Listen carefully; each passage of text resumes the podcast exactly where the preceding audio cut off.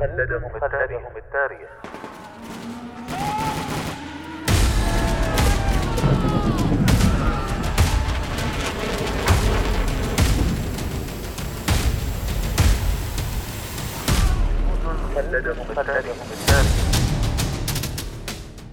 كم يفخر التاريخ العسكري برجال كتبوا سيرهم في سجلاته بحروف من الجهد والتضحية والعطاء.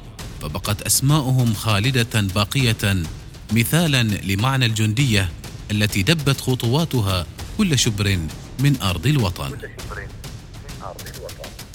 جنود خلدهم التاريخ. برنامج أسبوعي نتعرف من خلاله على الجنود الذين ضحوا بحياتهم من أجل أوطانهم. يعده الدكتور هلال بن سعيد الحجري ويقدمه الرائد الركن. محمد بن سعيد المشيخي. ألفن يورك.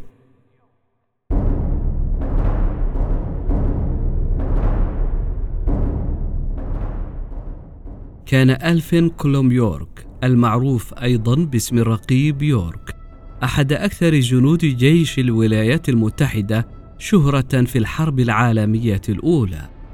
حصل على وسام الشرف لقيادته هجوما على ثكنة مدفع رشاش ألماني وجمع 35 رشاشا مما أسفر عن مقتل ما لا يقل عن 25 جنديا من جنود العدو. تم ذلك خلال الجزء الذي تقوده الولايات المتحدة من هجوم ميوز أرغون في فرنسا والذي كان يهدف إلى خرق خط هندنبورغ وإجبار الألمان على الاستسلام. حصل يورك على أوسمة من عدة دول حليفة خلال الحرب العالمية الأولى بما في ذلك فرنسا وإيطاليا والجبل الأسود. ولد يورك في ريف ولاية تينيسي. كان والده يعمل حدادا.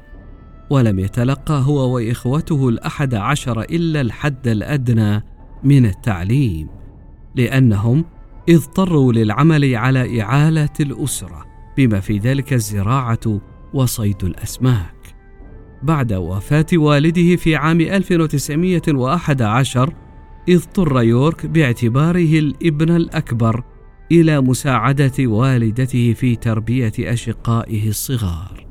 ولدعم الأسرة بدأ العمل في بناء السكك الحديدية واشتغل حطابا في هرمن بولاية تينيسي. عانى في مراهقته من اضطرابات دينية ولكنه حسمها في عام 1914 حين انضم إلى كنيسة المسيح في الاتحاد المسيحي وهي طائفة أصولية متشددة تنهى عن العنف وتدعو إلى قانون أخلاقي صارم يحظر الشرب والرقص والعديد من أشكال الثقافة الشعبية.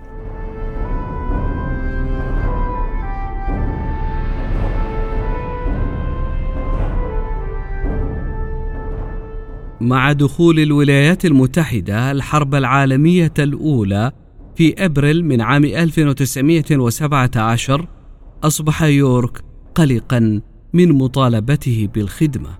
أصبحت هذه المخاوف حقيقية عندما تلقى إشعار التسجيل الخاص به.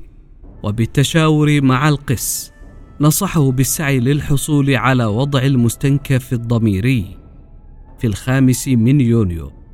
سجل يورك للتجنيد كما يقتضي القانون لكنه كتب في بطاقته لا يريد القتال بعد مراجعة قضيته من قبل سلطات التجنيد المحلية، رفض طلبه لأن كنيسته لم تكن طائفة مسيحية معترفا بها، إضافة إلى أن المستنكفين ضميريا كانوا لا يزالون في طور التشكيل، ويتم تعيينهم عادة بأدوار غير قتالية. تم تجنيد يورك في الجيش الأمريكي وانضم إلى الفرقة 82 كجندي مشاة وذهب إلى فرنسا في عام 1918 في شهر أكتوبر من عام 1918 كان العريف يورك واحدا من مجموعة مكونة من 17 جنديا تم تكليفهم بالتسلل إلى الخطوط الألمانية وإسكات موقع مدفع رشاش بعد أن أسرت الدورية الأمريكية مجموعة كبيرة من جنود العدو.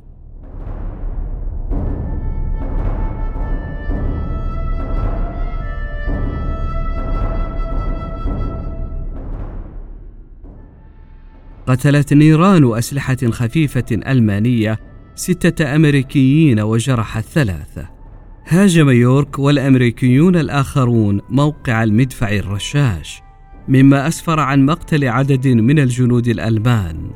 كان الضابط الألماني المسؤول عن موقع المدفع الرشاش.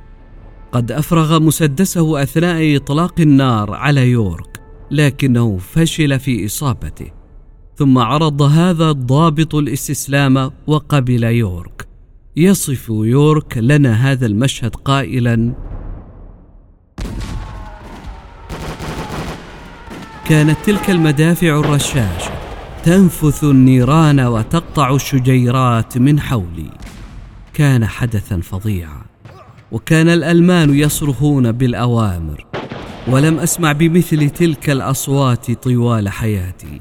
لم يكن لدي وقت للمراوغة خلف شجرة أو الغوص في الغابة بمجرد أن فتحت المدافع الرشاشة النار علي بدأت في تبادل الطلقات معهم. كان هناك أكثر من ثلاثين منهم في هجوم مستمر وكل ما أمكنني فعله هو ضرب الألمان بأسرع ما يمكن. كنت أطلق النار بشكل كثيف وطوال الوقت كنت أصرخ عليهم ليستسلموا. لم أرغب في قتل أكثر مما اضطررت إليه.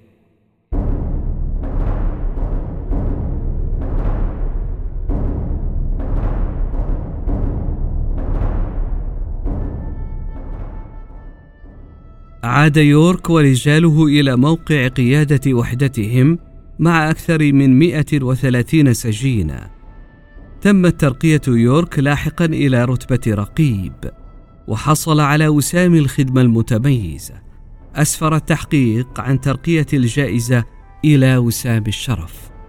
كما منحته فرنسا وإيطاليا والجبل الأسود وغيرها من دول الحلفاء أوسمة عالية عديدة بلغت خمسين وساما. هذا الإنجاز جعل يورك بطلا قوميا وأكسبه شهرة دولية. رفض يورك العديد من العروض للربح من شهرته بما في ذلك آلاف الدولارات المقدمة للظهور وتسويق المنتجات والمقالات الصحفية وحقوق الأفلام لقصة حياته. بدلا من ذلك قدم اسمه للعديد من القضايا الخيرية والمدنية لدعم التنمية الاقتصادية. قام بحملة من أجل حكومة تينيسي لبناء طريق لخدمة منطقته الأصلية. ونجح عندما تم الانتهاء من طريق سريع عبر الجبال في منتصف عشرينيات القرن الماضي وأطلق عليه اسم ألفن سي يورك هايوي. شكل يورك لاحقا مؤسسة خيرية لتحسين الفرص التعليمية للأطفال في ريف تينيسي في الثلاثينيات والأربعينيات من القرن الماضي. عمل يورك مشرفا لمشروع في فيلق الحماية المدنية وأدار بناء خزان بيرد ليك في حديقة كيمبرلاند ماونتن ستيت. وبعد ذلك خدم لعدة سنوات كمشرف على المنتزه.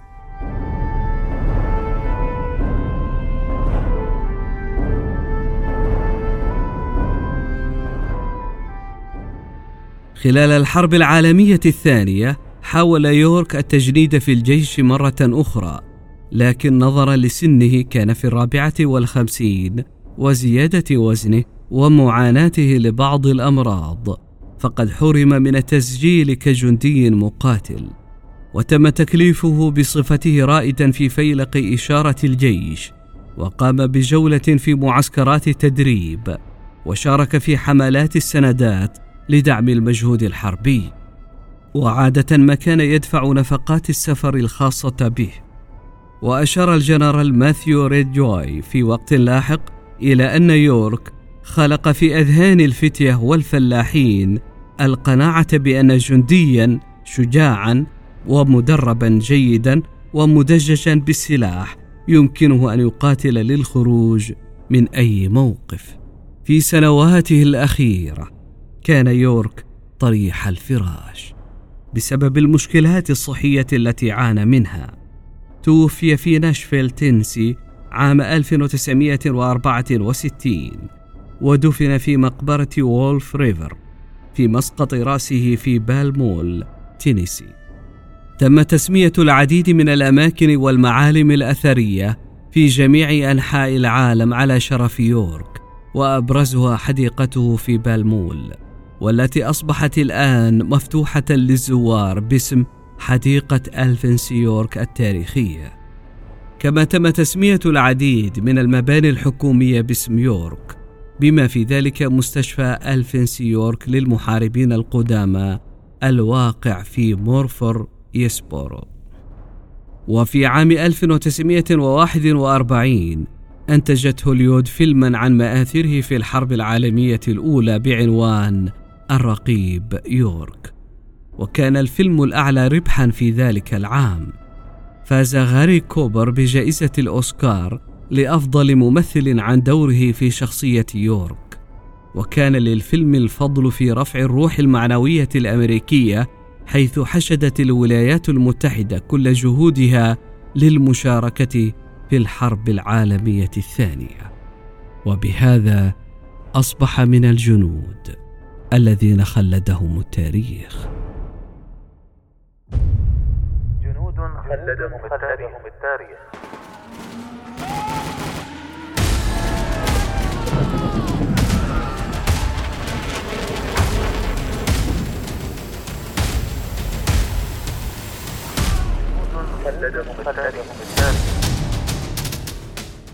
كم يفخر التاريخ العسكري برجال كتبوا سيرهم في سجلاته بحروف من الجهد والتضحية والعطاء فبقت أسماؤهم خالدة باقية مثالا لمعنى الجندية التي دبت خطواتها كل شبر من أرض الوطن.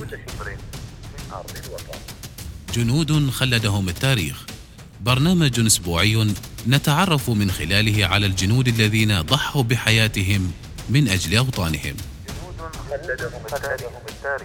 يعده الدكتور هلال بن سعيد الحجري ويقدمه الرائد الركن محمد بن سعيد المشيخي.